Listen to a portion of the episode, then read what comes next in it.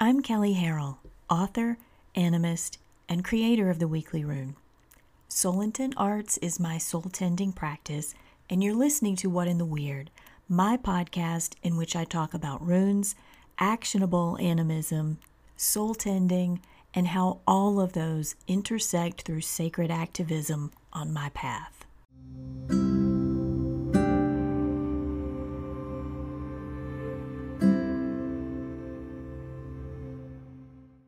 The weekly rune is out, and if you're not sure what it is, it's a rune cast that I've done for years, focused on the runic calendar and the current half month rune. The weekly rune is now available in full on patreon.com. Just do a search for Kelley Harrell to find it. And you can find the archive of all past rune casts on my site, soulintentarts.com. If you're not sure what a half month is or what the runic calendar is, listen to the early episodes of What in the Weird, or just go read the weekly rune. It's explained fully at the beginning of every runecast. At each solstice, I post the full edition of the weekly rune. This one was poignant enough that I'm also releasing it in full as this episode of What in the Weird. I hope both the blog transcript and this podcast meet the need of the season. On that note, I don't know what my attentiveness to the podcast can be going forward.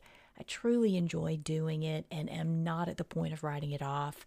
However, my Patreon community and that of the Spirited Path, as well as writing my upcoming book, Eldering Well, are my priorities, and everything else will be as it can be.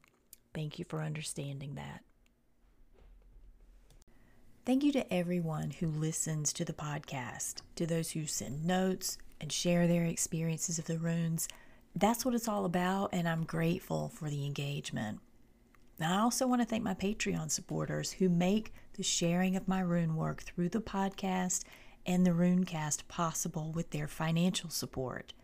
If you've benefited from the Runecast, the podcast, or the ton of free articles on the runes, animism, and soul tending on my website, you can show your support through buying my books, which you can find at soulintentarts.com or Amazon, by making a one time contribution through PayPal or Square, or by contributing regularly through Patreon.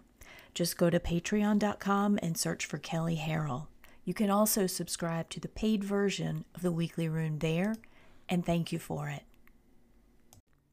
The Weekly Rune for the week of December 12th, 2021 the body keeps the door. Jera is the half month rune through December 13th. Ehwaz is the intuitive rune. Uruz reversed indicates survivor's message to us, and the sodalite wanted to come along for the ride. Read right to left is Jera, Ehwaz, then Uruz reversed. We near the midpoint of the runic year with Jera, stretching ever closer to December solstice. These solstices are portals, times that the light plays funny games with our awareness, where bright isn't as luminescent as we maybe thought, and shadows aren't as hidden. We tend to look at these times of earth shifting in relationship to sun as extremes. We tip forward, we pull back, we're just along for the ride and scrambling to adjust it can be really hard to internalize a dance the planet is doing with its primary star as something that is happening within and with us, and not just to us and externally. Current buzz says body is the filter for these experiences. It keeps the score, meaning it remembers trauma in a way that doesn't let us decide how we participate in such stellar dances, let alone everyday life. But what if instead the body is a door, the threshold to a completely different experience of stellar self that we grow into from our extremes? This week's runecast covers all the bases of inner cosmology and describes how we can support it for the best during this solstice season of shifting darkness and light. Learn more about this seasonal progression and how to draw its insights into the personal spiritual path in Runic Book of Days. Meaning year, Jera is the rune of harvest, or as I say, of hearth accounting. It's the time that we assess how the year went, what we can take from it, how we approach things differently next year to better align with our needs and desires, and what we need to take out or bring in to better grow. Jera comes after difficulty with the opening winter trio of the second aett. It comes after a time of adversity that brings trauma, if not PTSD, CPTSD. What we've gone through with Hagalaz, Naudis, and Isa left a mark, and that mark is part of how we move among.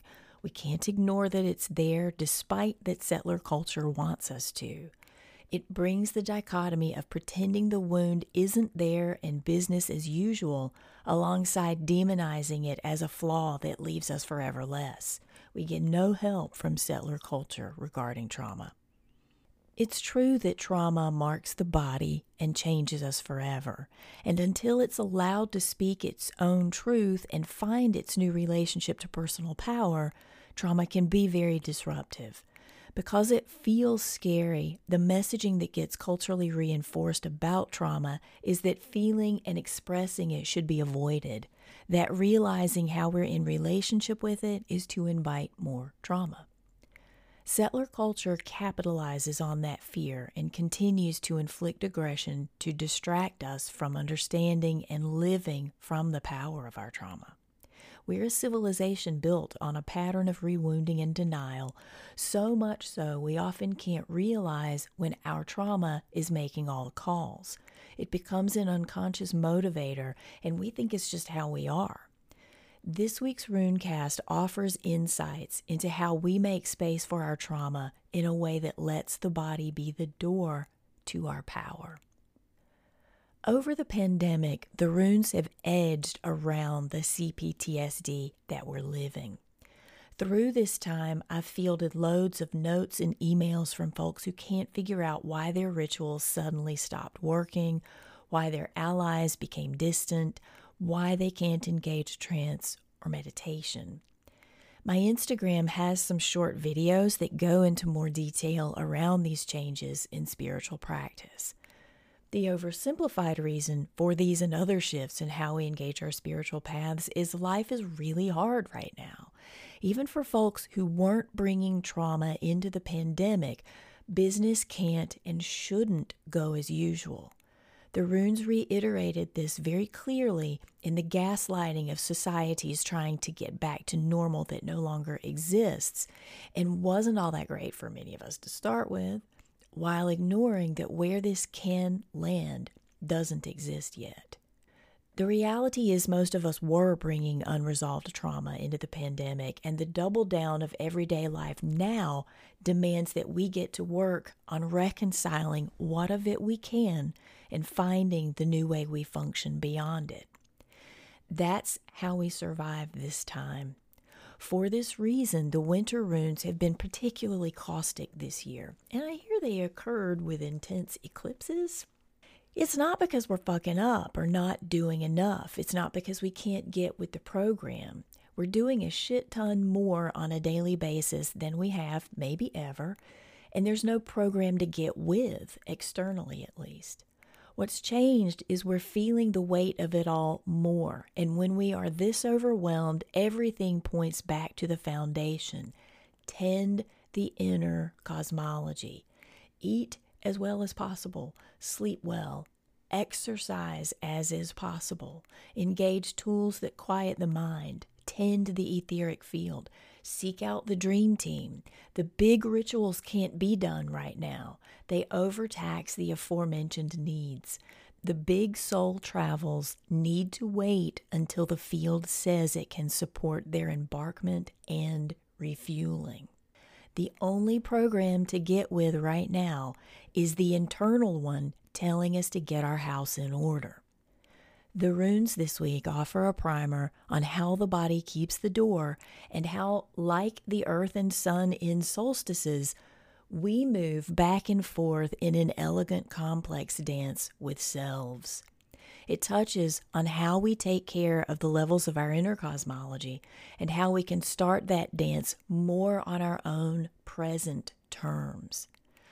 CPTSD is power that can't find itself amidst the continued upheaval of the nervous system. It's there, it wasn't diminished by the harm.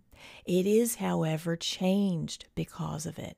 And our healing process has to teach us how we can not only come into new relationship with it, but continue to let relationship unfold with both our power and our trauma the way it needs to. In the way that solstices have us re examine our relationship to our light and shadows, their intensity reveals the post traumatic places that haven't been able to clearly articulate their needs. Eclipses do this also in more nuanced ways. In this runecast, we approach solstice beyond the linear black and white rhetoric, so that not only we understand the sore parts of ourselves that have been speaking, but in the crack between the regular light and felt shadow, we have the opportunity to let them live through their power. They do so not as wounds calling the shots based on old terror filled wiring, but from synapses rooted in our present circumstances, drawing on our full system to respond differently. Let the harvest inventorying of the internal infrastructure begin. With our movement into Jera, take stock internally of what can be addressed at this time and externally consult how the Dream Team can help. Harvest is the time to relish what has been accomplished and to line up resources and support for how to take those accomplishments to their next level. Ehwaz, as the rune to describe how we can best work with Jera, suggests we take it deep. How deeply we can go at this time fully depends on how taxed we're feeling in the everyday, and that depth may change one day to the next, one hour to the next. Honor it. Knowing where we are and what we can accomplish is also part of Jera. It's not pie in the sky time. Rather, it's time to be centered in who we are and what we can do within our boundaries of now. As the rune of horse, the vehicle for taking things spiritually deeper, Ehwaz is often construed as meaning soul travel. And if that's doable, go for it. However, from an animistic standpoint, taking things deeper can be as simple as remembering that everything is in relationship with us and remembering to act accordingly during our day it can be just the depth that we need right now. It may be all that's needed. If reminding self that we're in relationship with the nature around us is reinforced by sitting outside for a few minutes, that's enough depth. If Skittle sized rituals are deep enough, that's fine, but do them. If soul travel isn't possible, come back to its temple and tend it. Nourish the body the best you can. Speak to the entire system of self what it most needs to hear. Find the ways that deepen what self is already doing. Find the sacred in the everyday, because if it isn't there, where is it? Ehwaz covers the soul care, and Sodalite addresses the needs of the mind. Associated with the Vel Hafala, it emphasizes energy tending that supports the highest consciousness available. That's an awesome goal, though we can't safely get to those higher vels until our lower ones are well supported. Sodalite specifically brings our awareness back to our beyond earth supports, to the watchers, the allies who anchor our work here in something bigger than ourselves. However, that tending can happen, this week know that in taking care of self at the most elemental of levels, how our life force comes into our body, is part of how we find balance in our nervous systems from trauma. Uruz reversed through the voice of Survivor gives all of this runecast its nuanced shading. Where Jera is advocating for us to be active in tending our tactile needs and accomplishments, and Ehwaz asks us to acknowledge where we can take tending those needs soulfully deeper, Uruz reversed brings us back to the body. Uruz is the rune of the soul in form, It's the point that universal consciousness realizes it's landed in a body, in a strata of being that can manifest like nobody's business. It's also the point that we realize how limited the power of that consciousness feels from inside a body. Soul and form is the greatest challenge of being on this planet. And under current settler system values, we get acquainted with the hardship of it quickly and ongoing. That conundrum is humanity's greatest grief and could be called our first trauma. It's the part of us that misses a home it can't name and has no particular memory of. It's the part of our awareness that remembers accomplishment beyond our imaginations, yet feels marginalized by form. It's the root love hate we all carry some version of in just being who we are. The impact of realizing how real here is is not to be underestimated in the tensions of our day to day, particularly during the pandemic. We feel such power at the level of consciousness, self awareness, yet continuously push up against the limitations of our body in carrying out the will of the unconscious. Reversed, this rune is asking us to come back to where we might feel ill fitting in our body. It's a horribly uncomfortable thing to consider, yet we have the skills and resources to do it well. It's also asking us to remember that we're survivors. The push pull that is our base experience of soul and form is why the body is the key to our awareness of self as survivor. It is the door to our soul, and trauma is what guards that door. Survivor shows up as trauma, the tiny sliver of awareness that largely goes unnoticed in the everyday until it bleeds into difficult feelings or arises from triggers, yet is illuminated front and center in times like solstice, with fire in the head and shadows at the fore. While the mind can dissociate and the soul can flee beyond, the body is right here, right now, always. It feels and holds it all. It holds our trauma. If we agree that we're in relationship with all things, then we're also in relationship with our trauma in some fashion. If we agree that our deepest well of power comes through our unconscious transconsciousness, then we're always in relationship with our unconscious.